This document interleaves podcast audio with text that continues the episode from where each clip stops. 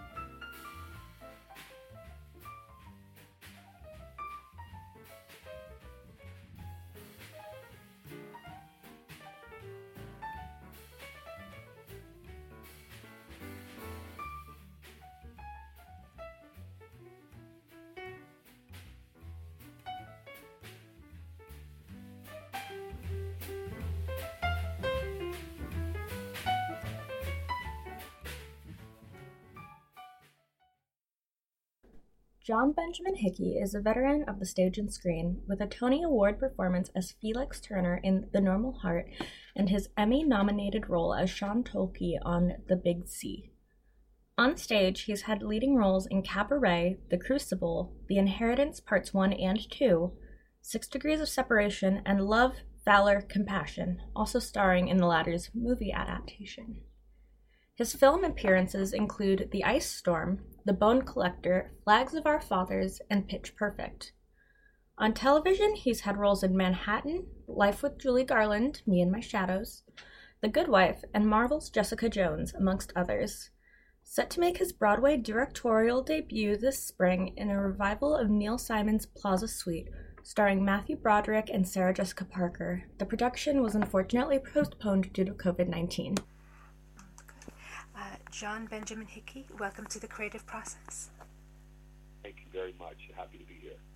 And so this for you, I mean, we're, we're living in interesting times, and I, I want to mention and to, to thank you also for making the time for this because I understand that you had recently recovered from the coronavirus. Yes, I, I did. I, yeah, I and uh, going on four four weeks wow. uh, free now, and I was diagnosed. Uh, my results were positive, uh, came back positive on the 15th of March. So um, I spent a couple of weeks pretty brutally sick, but I was um, I was never. Uh, I, I spent a couple of weeks really sick, but I never got so sick that I needed to go to the hospital. So you know, I consider myself very fortunate. Yes, and I also and I'm thinking about you know your notable roles, the, the Normal Heart, and then and also you know to remember you know Terrence McNally. Um, I don't know yeah. if you wish to discuss that, but it's. Um, sure, I'm, I'm. I mean, I'm you know heartbroken and devastated having lost Terrence, and especially in the way that we've lost him. Mm-hmm. But I I love to talk about him, his life, because and his art because he meant so much to me. Mm. Yeah, so and you. So many of yeah, and uh, I guess per- perhaps most notably, um, in love, valor, and compassion, and dealing with uh, not the same disease, but um, just speak a bit about it, like your first collaboration with Terrence. Yeah, and, yeah. It, it's it's interesting that you bring up the um, understandable and inevitable correlation, mm. parallel between that virus that we that was a pandemic mm. that we uh, suffered through, and um, those of us lucky enough to have survived. Seeing this happening now, it's uh, it's surreal, you know, and and the idea that we lost Terrence to um, this virus you know, it really is. It's, it's, it's impossible to kind of uh, process it mm. since we're still so at the very beginning of it. Uh, so it's hard to process the feelings, the, the horrible, terrible irony of it all. And you know, I, you'd have to talk to somebody uh, who's much smarter about the science of everything. Weirdly enough, I don't know, when I think about the AIDS crisis and that virus, Mhm. you know, there seemed to be very specific ways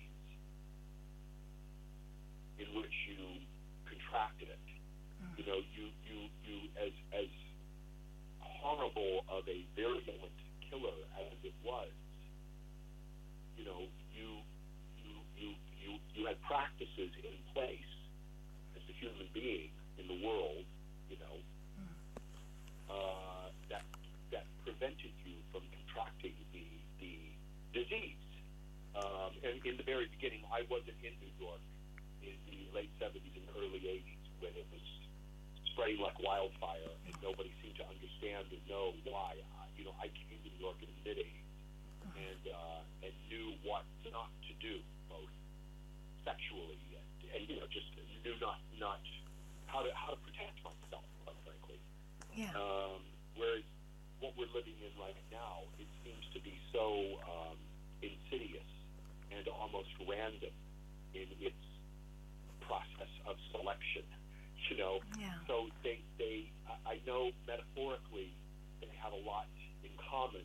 These two uh, plagues that we are now finding ourselves living through, but they also seem wildly different uh, to me. Um, and that's just my uneducated take on on what what's happening right now. Uh, it just seems to be it seems to be so much more kind of random and, as I said, insidious than, than what we went through then.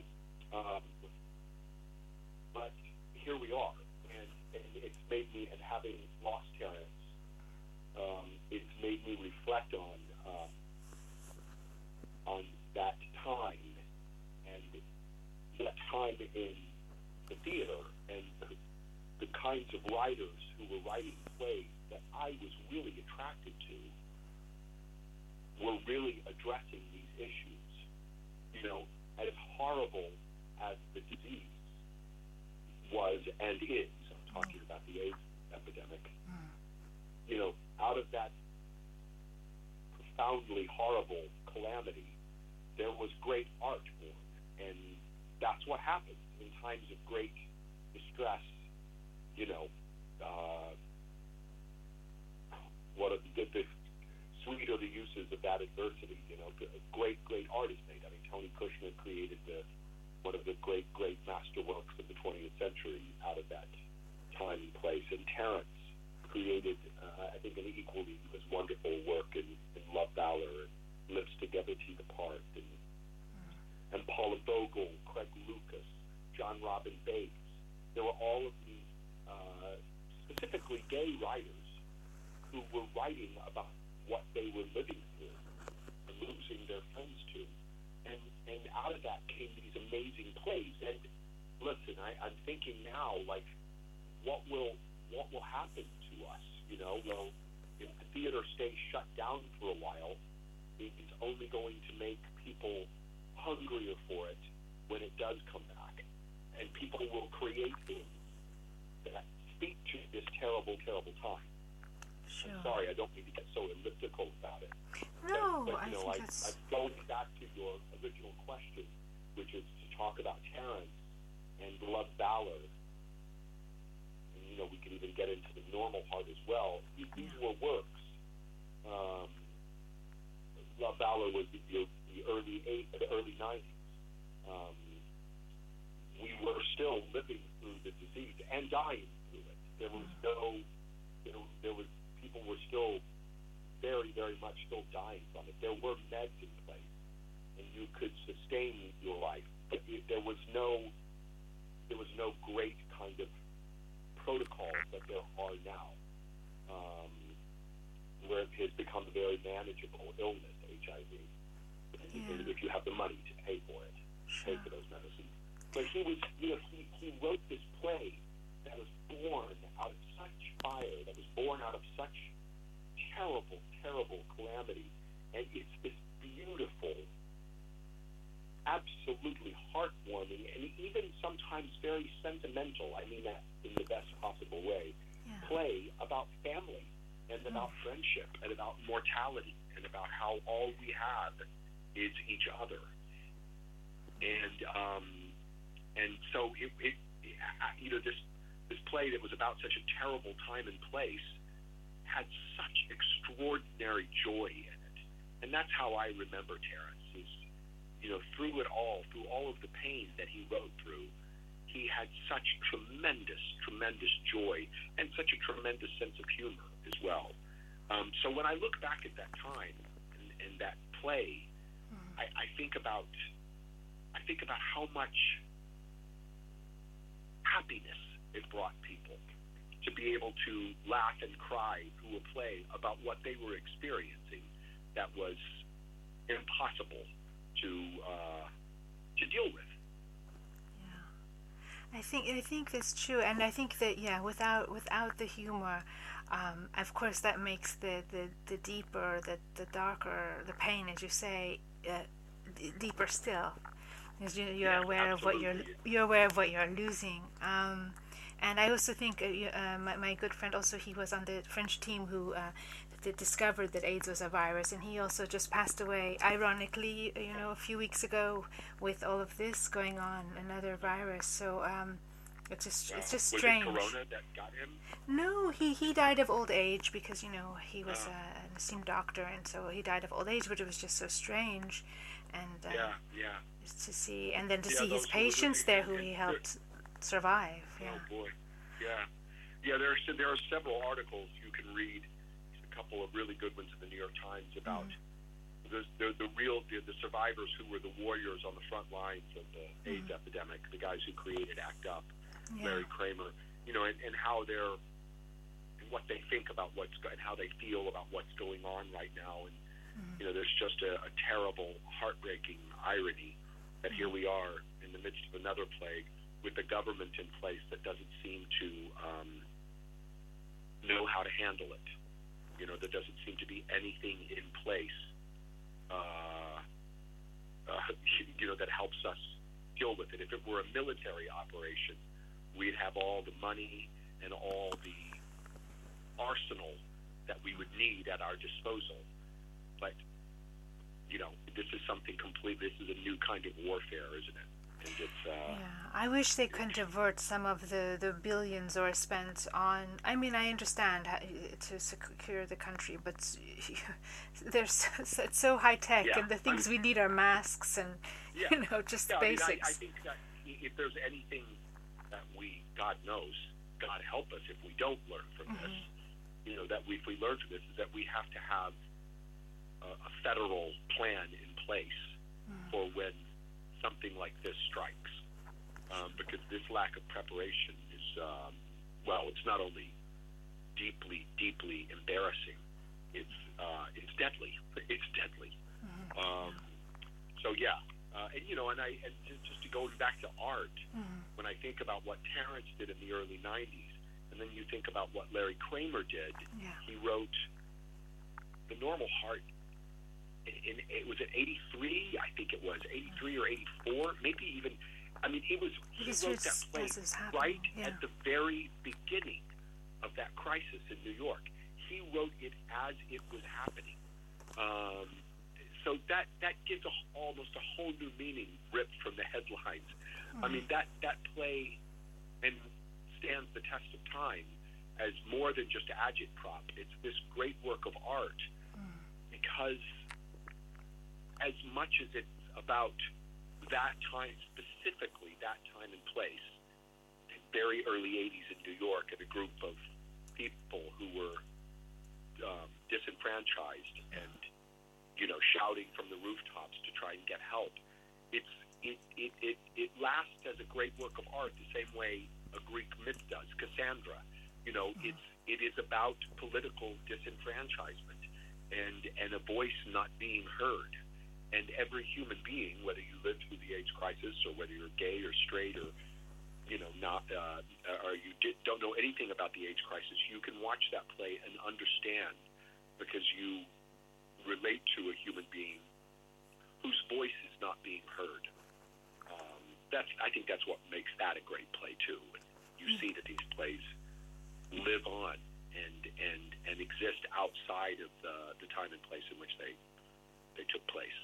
And sh- we should say for those who perhaps didn't have a chance to, to see you performing in uh, your uh, Tony Award winning performance, you played a kind of Larry Kramer type uh, fi- figure. If you. Uh, I- yes. Yes. Yeah, I actually played. I Oh, played sorry. Yes. Oh, yeah. partner. Yeah, Joe Mantello in the production uh, that I was in. Joe Mantello played the the conduit, the the the, the, Oh, were. excuse me, because I was in Paris, so I didn't get to see, but I'd seen Oh, outtakes oh no, of it. yeah. There, Joe Mantello brilliantly played Ned Weeks, who is Larry's voice in the play. Yes. and very, very much Larry. And uh, I played Felix Turner, who is his partner, who's a fashion style editor at the New York Times, who gets sick and dies in the course of the play. Right. And uh, he sort of becomes the face of the disease. Uh, and, and, you know, that's another play that has profound and tremendous tragedy and heartbreak in it, but is also deeply, deeply funny at times, and you know, made it such a, such a. It was, it was really fun to be in that play. And a lot of when I say that to people, they're like, "Really? It was fun to be in the normal heart?" And I'm like, "Yeah, it was because it's such a brilliant, brilliantly written play brilliant work of art." And so, listen, when something is as well written as that, it's always fun to be in, whether it's Medea or whether it's you know a Neil Simon comedy. Right. So we should speak about the Neil Simon, and then I also want to. You've been, you have been in uh, uh, roles like this, or in parts of productions like this, like The Big C. There's something that pulls you back to these um, darker subjects and finding the the lightness in them as well. But yes, let's t- speak about Neil Simon and the production that's been put on hold. We hope uh, very soon. but tell us about that. hope it will come back. Yes. is I was doing. Um, uh, I, I, I had the great good fortune to be working for the past two years on a play that I think is this generation's Yeah. answer or, or call to arms for young gay men, same way the Normal Heart was in the 80s and La Valor was in the 90s.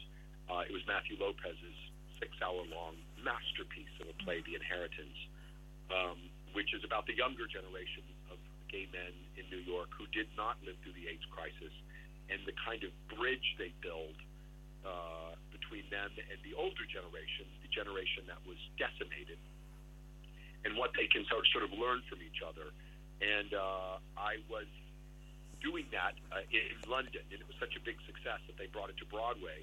But I could only do a couple of months of the Broadway run because some three years before that, I had uh, put together a reading of a wonderful Neil Simon comedy from 1968 called Plaza Suite, one of his masterpieces. And um, I did it with my friends Sarah Jessica Parker and Matthew Broderick. And um, little did I know that they were kind of looking for something to do together. They have been married for many, many years and, of course, have independent careers um, as great actors and terrific stars. And uh, they'd kind of been poking around. And when we found this play, which is a play about marriage um, and relationships, uh, they just, uh, we all thought it was an, an incredibly perfect, wonderful fit for them. So we went to producers, and producers were very excited um, to do it with us. And um, it would have been my Broadway directorial debut. And we did a three week tryout in Boston in um, February of, of a few months ago. And then we're coming into New York, and the day of our first preview is the day they shut Broadway down due to the pandemic. Um, which was, you know, uh, that was a difficult day, but we knew it was very, very necessary that everything shut down and uh, we all, you know, take shelter in place. And and um, and it was just, you know, when I think about our run in Boston, we did a run at the Emerson Colonial Theater, 1,700 seats, and every night was sold out. And to watch 1,700 people have such a collectively wonderful time at this joyous comedy, this joyous look at marriage and relationships that's filled with great humor and, again, terrific pain, as all great writing has both light and dark in it. Um, and I think about where we were then, just one short month later, or one very long month later, where we are now.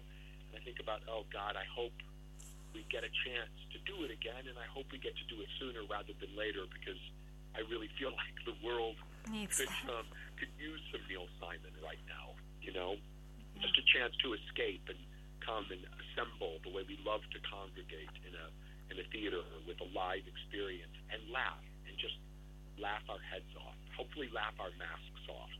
Maybe that'll be the new expression. laugh our masks off. But it was, a, it was it's been an extraordinary experience. I had a team of unbelievable designers: Jane Greenwood on costumes, John Lee Beatty on sets, Brian MacDevitt on lights, Scott Lehrer on sound. I mean, these are the very, very top of the uh, uh, heap as far as great designers go. And it was a glorious um, physical production, and those two stars, Matthew and Sarah Jessica, were just at the very, very top of their game and having the time of their lives. I think, I think both of them have been quoted as saying it's one of the most fun experiences they've ever had, and they were both, you know, delighted that they enjoyed working together as much as they did. Uh, so I hope, I hope we get a chance to see it again. I, I hope so too. I think that people are waiting for that, as you say, to be able, if they can, take their masks off. And it's interesting in terms of performances because they've waited, uh, you know, this this long time to, I, I imagine, find a vehicle, and it, and and that particular uh, Plaza Suite is, is a chance for them to almost act three different well, uh, three different roles, so three Yeah. different times. Um, so it's packing Plaza- it all in. Yeah, for, for those who don't know, Plaza Suite is three different couples staying at different times at the same suite at the Plaza Hotel. So when we read it out loud for the first time, what was so striking and wonderful is it was it was six perfect parts for them. Three parts for Matthew, three parts for Sarah Jessica that fit them to a T. Mm. So you know it's very seldom that you find one part in a play that suits you and that you're you know chomping at the bit to be able to do. But these were these were three really really delicious parts for both actors, um, and and, it, and it's a great throwback to a kind of theater where people came to the theater and to watch two great performers kind of get to play dress up. That's part of the fun of the play is the Yeah. acting. You know, the curtain comes down on the first play, and then the curtain comes up, and there are two completely different people in different hair, different costumes. And so there's a there's a wonderful make believe quality to the whole thing that uh, that I think people are kind of hungry for. You know, we haven't seen Neil Simon on Broadway in a long time it seems and amazing. we all know that Yeah. he was, you know, the most successful playwright of the 20th century. Uh-huh. It, it would be nice to have him back and to be able to celebrate him and his great artistry again. Yeah, well, it's and and it's a great celebration of the city as well. Um, Oh, it so- And so you were on real, Sex and real love letter to New York. Yeah, and you were on Sex and the City. So it's char- I don't know how many because you often collaborate with uh, uh, some a number of people, uh, people the same people a number of times. Have you uh, performed with? So you were in Sex and the City. Have you performed with Matthew Broderick before? I don't know. I had never performed with Matthew. I think I've been in a movie with Matthew, maybe one or two, but we never um, crossed paths in those movies. We each had different, we were in different parts of the story. Uh, but I had known them both for over 20 years and have known them through the course of their long and wonderful marriage and uh, always admired them professionally so much. And and I was on Sex and the City, but I had nothing to do with Sarah on the show. I don't, I never saw her on set. Um, so we we were. It's not like the three of us were looking for something to do. I kind of put this reading together, and it went so well that we all three looked at each other afterwards and said, "We should do this. We should do this together." I mean, it was a bigger leap for me to do it with them than it was for them to do it because this is my first Broadway directorial effort. it's my Yeah. Broadway directorial debut, and it's only the second play I've ever directed. So, uh, you know, I had a very steep learning curve, um, but I've enjoyed every minute of it. And yes, you know, the the longer you stick around in this business, the smaller and smaller the world gets. You know, you end up kind of bumping into the same ten people over John Benjamin Hickey proposes a few interesting points regarding the coronavirus, which was just beginning at the time of recording, as well as its comparisons to the HIV AIDS crisis that occurred during his lifetime. In times of great distress, great art is made. When examining the AIDS crisis, shows that come immediately to mind are those such as Rent, Love, Valor, Compassion, and The Normal Heart, which all show both the hardship and the joy that can exist during the tragedy. It makes you think about the brighter times ahead when COVID 19 is over, and the art created through this is consumable by all. How will people respond to art about their own tragedies? How will we change society? Mr. Hickey discusses how all great writing holds both great humor and great tragedy. And I know that when looking over the past year, I have felt those things too. To be completely candid, there are many things that I think of that are painful from the last year having to leave my first year of college halfway through, losing one of my childhood pets, and going through another huge historical event every month. Those are all traumatic, but none of us have gone through them alone. On the other hand, there is so much good that has happened in my life since the beginning of the pandemic. For one, my family adopted a puppy in April 2020, his name is Apollo, and he is the most dramatic, helpless 75 pound baby of all time.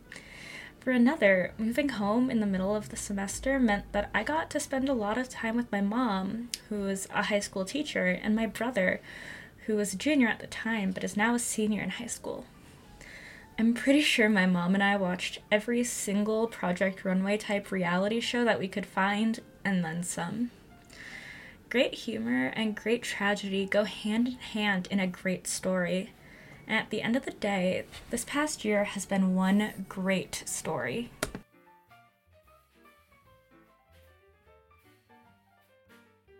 I know we must have some friends in common. I know, I think you know Doug Wright. I can't say he's a customer, but Itamar Kubovy.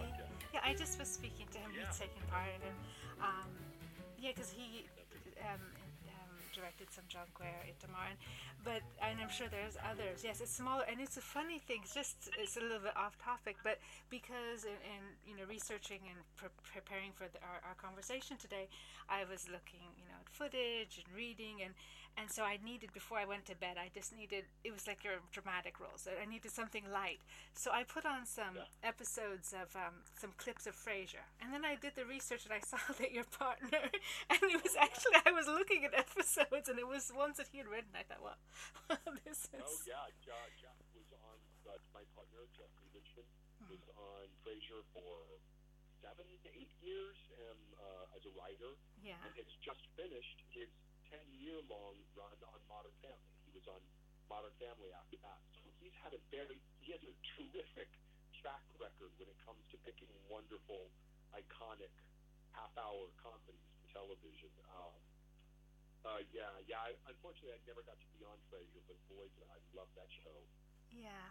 Well, I was just thinking in terms of, I mean, this is slightly off topic, but you talk about Neil Simon as well, because there's an elegance to the humor and mm-hmm. um, and and Modern Family is in that lineage. But I'm just thinking about how our, I mean, I wonder because Frasier was a was a big hit, but the way our vocabulary or the way I, I don't I don't know would that you know be still be a big hit today or would it be changed? Yeah, it's interesting, isn't it? I mm-hmm. mean, and you know the the my goodness the the network television comedy has changed so much. Yeah. I mean, it's changed it's changed profoundly since Modern Family aired 11 years ago. It's a completely different landscape now. Mm-hmm. Certainly different landscape than it was however long ago, 25 years ago, when Frasier uh, came on the air, mm-hmm. um, or 20, however long ago it was.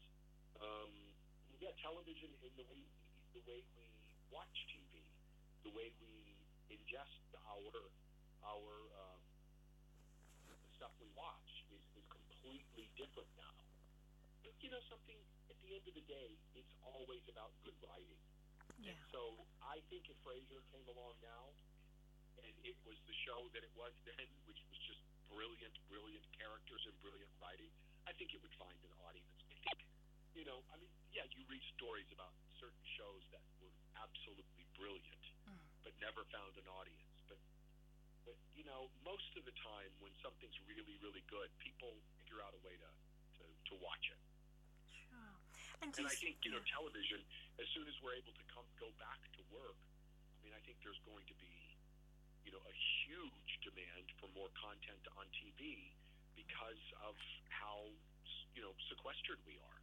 Yeah, and I think that people are finding ways to be social. I don't. I don't want it to be. I think that us artists, maybe less artists who are in the theater, but us artists have always been able to go, you know, journeys to in, into the interior, right?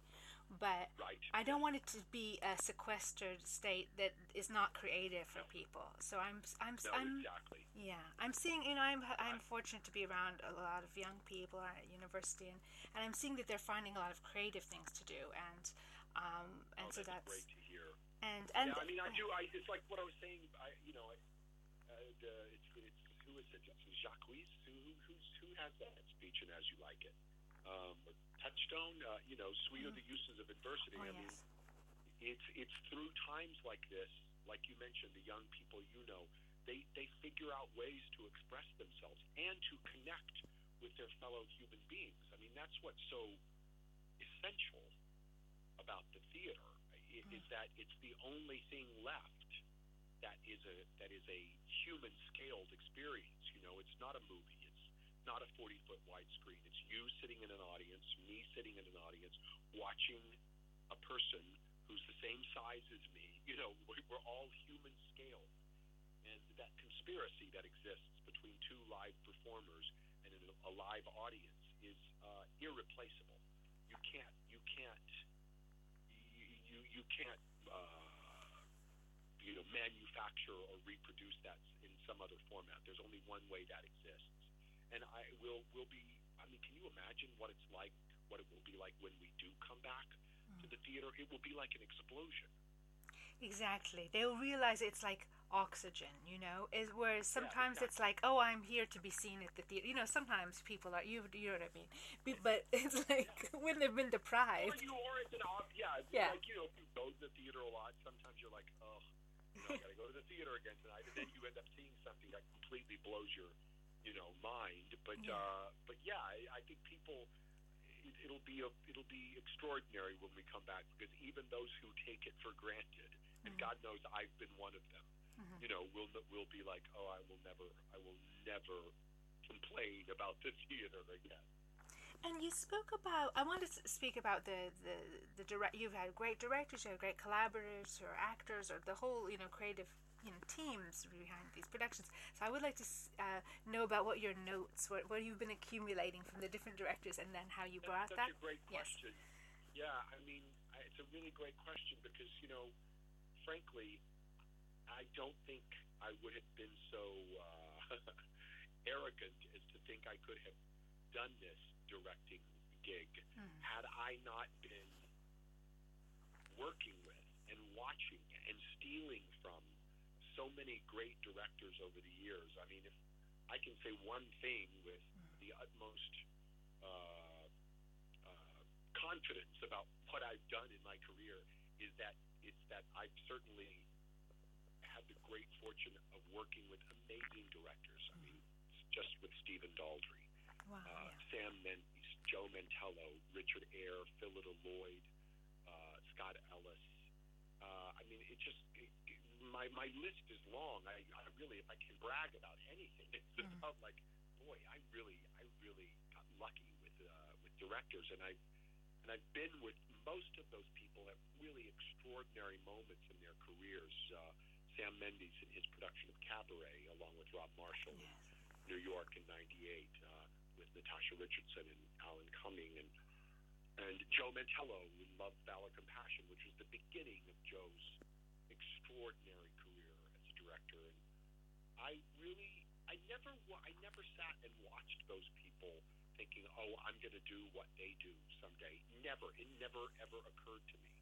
But I do. You, you hopefully, as an artist, your greatest asset is being a sponge. You know, mm. you're you're the, the and I think the thing that keeps you going is to be as sponge like as possible and to just try to absorb what's amazing about a fellow artist, even when they, they do something that you that's different than what you do. Um, so I have been, I mean, if not literally taking notes, I've certainly unconsciously been taking notes uh, for many, many, many years.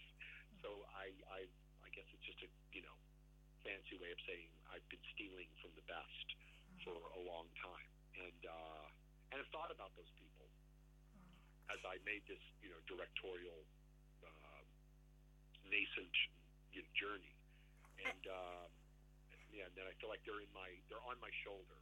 You know, directors are on my shoulder. And do you feel you'll be transitioning to, you know, dividing your time more equally, or is it is is the acting still the, the main thing for you that you that yeah, you the acting's still the main thing. I, I, I I've been offered things over the years as a director, and it never ever it just wasn't the right fit. And the last thing I directed before this, uh, the only other thing I directed was this Teresa Rebeck play called Bad Dates, which is a wonderful one person play that um, starred the remarkable Julie White, who is a great old friend of mine and collaborator. Um, and so it just was never, I would be offered things and I'd be like, oh, I don't really know what that is. I don't know how to do that. And then this came along and I felt like, oh, you know what? I don't know if I can pull it off, but I, I see what this looks like. I see what this should be. Um, so if, if this goes well, if we get it back up and running and it goes well and I have other opportunities, well, we'll just see. But acting is my first love, and it's where I'm most at home. And uh, you know, I I'm chomping at the bit to kind of get back on stage, especially with what we're going through right now. And in terms of, I mean, you spoke of good writing. Of course, you need that structure, you need those voices and the, the vision. But I think, and I don't know if people see it this way, but when you're crafting a character as an actor, you're writing in the silences. Can you describe how, you know, the layers of, you know, putting flesh into those characters, the, the words on the page? Yeah, yeah. It's such a uh, that was was looking at your questions in email, and again, it's a really really great question, and I've always found that question so impossible to answer. I I don't mean to. It's okay. like You a- maybe if you No, no, focused I mean, on I- one I- particular character, though, in that way, like Yeah, how it formed.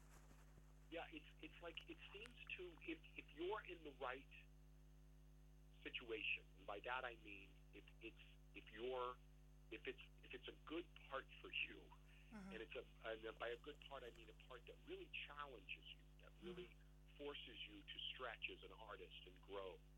Um, if it's a part that you understand, that you understand who this person is and what makes them tick, or at least you have a a real um, me a craving to know what makes them tick. You may not know exactly what makes them tick when you start out, but you're dying to know, you know, who they are and why they do what they do. And then how you build that, that's the part that becomes ineffable and hard to answer.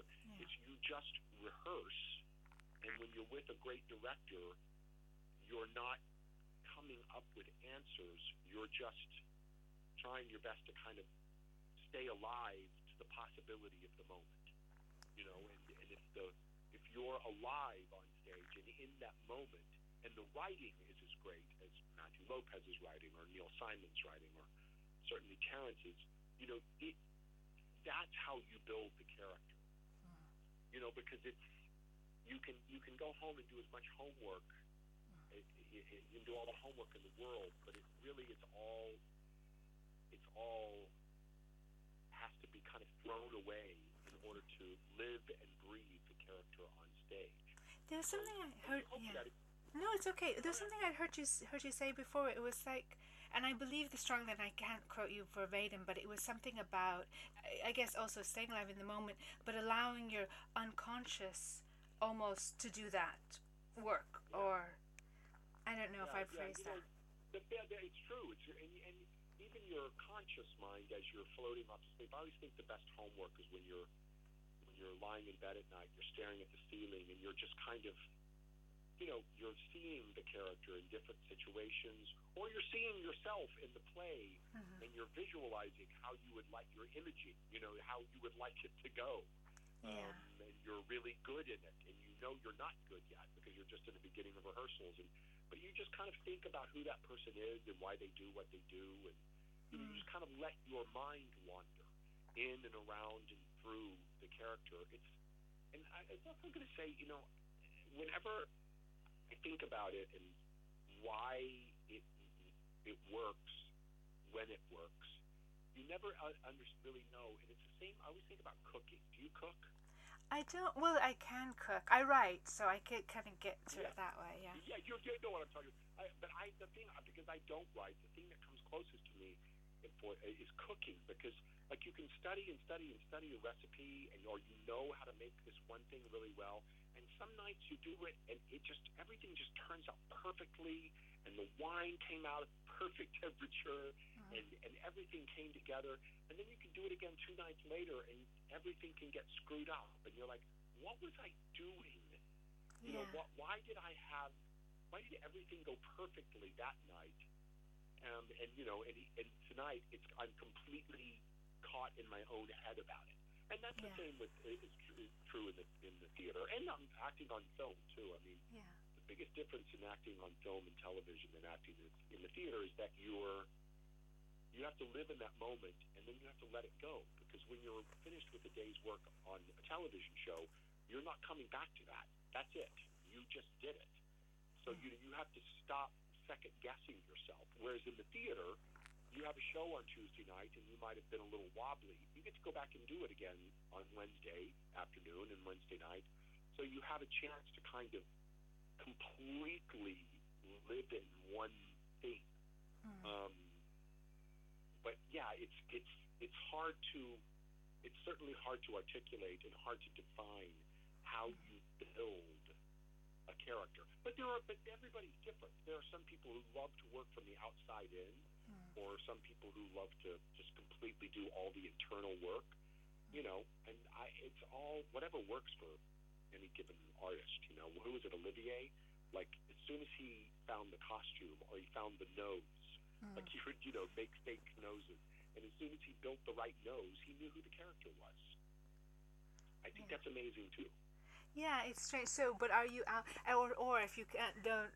It's hard. I think. I think when you're doing it right, it's hard to speak about it. I think probably if you're doing it wrong, you can. um, You know, it's like a. You it's- think you're yeah, yeah, exactly. Because you're not Yeah, doing you, it. you are thinking about it. You're You're thinking too about it much. too much. You're probably not doing it right. It's like some nights you do it and you're just like, wow, that felt like it was ten minutes long, and I just was on cloud nine. What was I doing?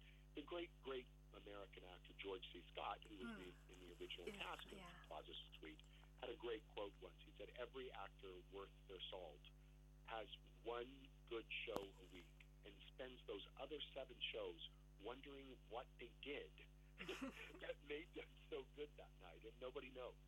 Yeah. Nobody knows. If you could figure that out, you know, and if you could bottle that, then of course everybody can do it. And some, and also then speaking of some of the, the great actors and actresses you've worked with as well, um, how did how, and some that you've um, worked with many times, and how have um, just speak of how what you love about the collaborative process and some of those. Uh, Um, yeah, I, I've had again. I've been so fortunate to work Uh-huh. with such great actors over the years. Um, Joe Mantello and the entire company of, uh, of, of the Normal Heart, Nathan Lane, uh, who I consider, you know, one of my great educators. Like a, he was a real mentor to me. I mean, there's not a big age difference between us, but he was he was such a professional, and he was so devoted to the character and worked tirelessly to make the character and the show as good as it could possibly be. So Nathan was always the first one there in the morning. Nathan was always the last one to leave. Nathan never ever did it sitting down. He was all he's always full steam ahead. And there was a great lesson in that for me to watch somebody's work ethic. It taught me my work ethic. Um, I, uh, I mean, Laura Linney is a great friend artistic collaborator who I went to Juilliard with many, many years ago. We were classmates, and I've done The Crucible on Broadway with her, and, and then of course I did four or five years of that television show, The Big C, with her, and um, watching her work is a is an extraordinary thing, very educational because she doesn't waste her energy. She she really knows how to marshal her energy uh, on a television set and a, and a theater uh, in a rehearsal for a play. And you know, so I, I you, you again the same way you steal from great directors, you steal from great actors. You watch that, you like, oh, I see how she does that, or I see how he does it. I want to figure out my way of doing it, you know, and. um and so you know you, you, you learn from the best, right? Isn't that a great saying? You, you learn from the best. Oh, that's it's so wonderful to have that. I, I'm I'm I'm jealous of that kind of collaboration sometimes. Although I get to collaborate in a different way on this project, but like painters or writers, or whatever, often it is the you know almost yeah. alone in the room. Yeah, no writers. I, I I've talked to my writer friends who are you know in isolation now, and, and they're like, I've been doing this all my life. yeah, exactly quite a few of them have said to me, I'm kind of used to this. I mean, of course, yeah. this is an extraordinary circumstance, yeah. but they kind of are like, yeah, I, I'm, I know from this kind of, uh, this kind of isolation, it, it's, it's, it's harder for, you know, actor types. Mm. We're used to being in a big crowded room. Yeah and you're getting that feedback all the time. And I do before I know that we're coming to the end of the call, and this, you've been so generous to talk about such a variety uh, really of work. But let, I do want to uh, uh, mention my favorite song, and then why I like. I love the questions that you ask people and the way you learn about them through this indirect way. And so would, I would be, um, I, I should ask you about your favorite song or why you formed that project. I'm so happy that first of all, just thank you for having uh, listened to it, and mm-hmm. I haven't done it now in a couple of years. And Andy yeah. and I keep talking about wanting to bring it back, and yeah. Andy keeps threatening to do it himself. He's like, "If you're not going to do it, I'm going to do it," because he loves the show so much. Yeah. Um, Andy Cohen, yes. who has his own radio station on Sirius XM, uh, is one of my oldest friends. He, he, he and I have been friends for 25 years, and when he got all of his tremendous success on television got this radio channel, and he and I were stoned on the beach one day, I think, and he said, "Hey, you want to do a? You ever thought about doing a radio show?" And I was like, "God, no, but it sure does sound like fun." And we started talking and brainstorming, and we came up with this because we both love music and we love yeah. popular music and so much. We love, you know, we, we just love talking about it. Mm. And so we came up with this idea, and it's exactly as you said. It was a, it was an opportunity to learn about people in an indirect way. So if you come to my show, you're not telling me about your children or your marriage or your job or your, you know, last heartbreak or you're you're talking about okay, what was your favorite? What was your wedding? So what was the song at your wedding? Mm. What is your favorite sad song? Why does that song make you sad? Um, and and so just by virtue of this thing we all share, which is you know how vital a thing music is in all of our lives, you kind of got to learn about people, and several of the uh, celebrities, if you hmm. call them that, uh, who were on the show, um, were friends of mine, and I learned things about them on the show that I was like, God, I didn't know that about you, and uh, it, so it was really, really great. Um, and, it, you know, one of the things that's hard about doing it uh, and continuing to do it is it's it requires work.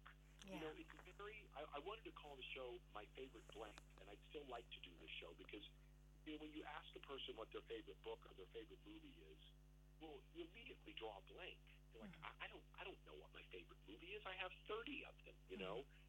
And it's the same thing with popular music, with music as well. You can think of, you can have a different favorite song every other week. So it required some homework on the part of the participants.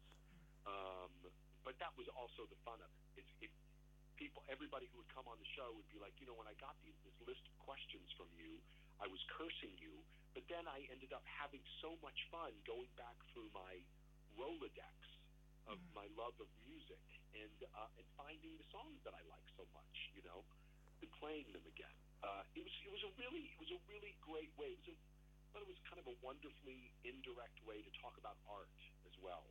Yeah. Um, and not their own projects. I think that that's great that you learn about them through what they love and admire.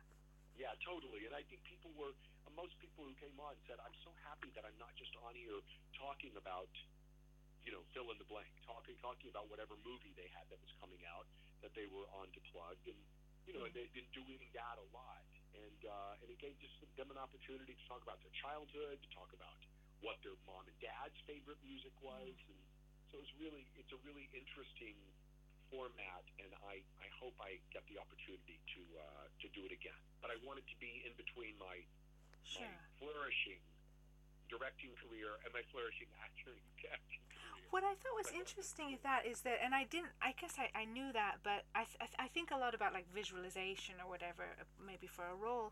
But that that yeah, certain actors, particularly if they're play, per- playing a part for a long time, may have almost a, their own soundtrack that they're helping them get into the feeling. And I so I thought that was a good And question. there are some people who, like, I know Diane Keaton is famous for having uh, earphones, you know, and, and right before they say action, she's still listening to music and she builds a playlist Yeah. for the character. I've heard this about her. I would love to have her on the show. Um, but for instance, I had the great actress Ellen Burstyn on, and I was Wow. like, "What did you do? You listen to music?" And she's like, "No, I find music a distraction before I'm working. I want silence, and I want to be in my own quiet space and in a corner. You know, so it's it's everybody has different ways of using or not using oral things to help them. But uh, music can be a great um, what's the word trigger. You know, a Yeah. song can trigger something in you that uh, that very few other things can. What did Noel Coward say? Um, never underestimate the potency of cheap music. yeah. yeah, yeah, popular music. Yeah. Well, it's it, in the way that it can compress things. Or I mean, I don't. I'm very. uh, Um, I, I'm not very knowledgeable. I'm not very smart about music. But how even a chord change this does something to Yeah, us. totally. And totally. uh, so that's a, it's it's. Neither am I. beautiful. That was the other thing is I know I'm certainly not a an authority on music, just an, an enthusiast. And Yeah. oh my God, you know the amount of homework I would have to do because you'd get a really great guest on. You know, Yeah. Um, Ethan Hawke, whose taste in music is just so um, specific and extraordinary, and just artists I'd never heard of before. And so, you know, the night before, you're doing, you're googling and YouTubing. I would be up till four o'clock in the morning just on YouTube watching these different artists. So it's a great educational experience for me as well. I learned a lot. Oh yeah. Well, I think, and that's great to to bring it around because this is an educational initiative as well as being a traveling exhibition, and so I do want to ask you into thinking. Gosh, especially now we're thinking about the future. Um, but it's it's as you as you addressed a bit earlier. It's uh, we're readdressing our models, what we're doing right, what we're doing wrong, what we can improve. So as you think about education, technology, all and all these things that are happening, the environment, and the, the, looking to the future and the kind of world we're leaving the next generation. I mean, what are the, some of the things you would like to improve? Would you like to change um, so that we might have a better tomorrow? Well, I mean, I think it's. I, you know, I believe the the idea of storytelling will survive, will always survive. You know, the art of storytelling, which is what the theater is, and and in order, but in order to survive, to have that luxury, you know, I think we have to we, we have to get a better relationship going with our planet, don't we?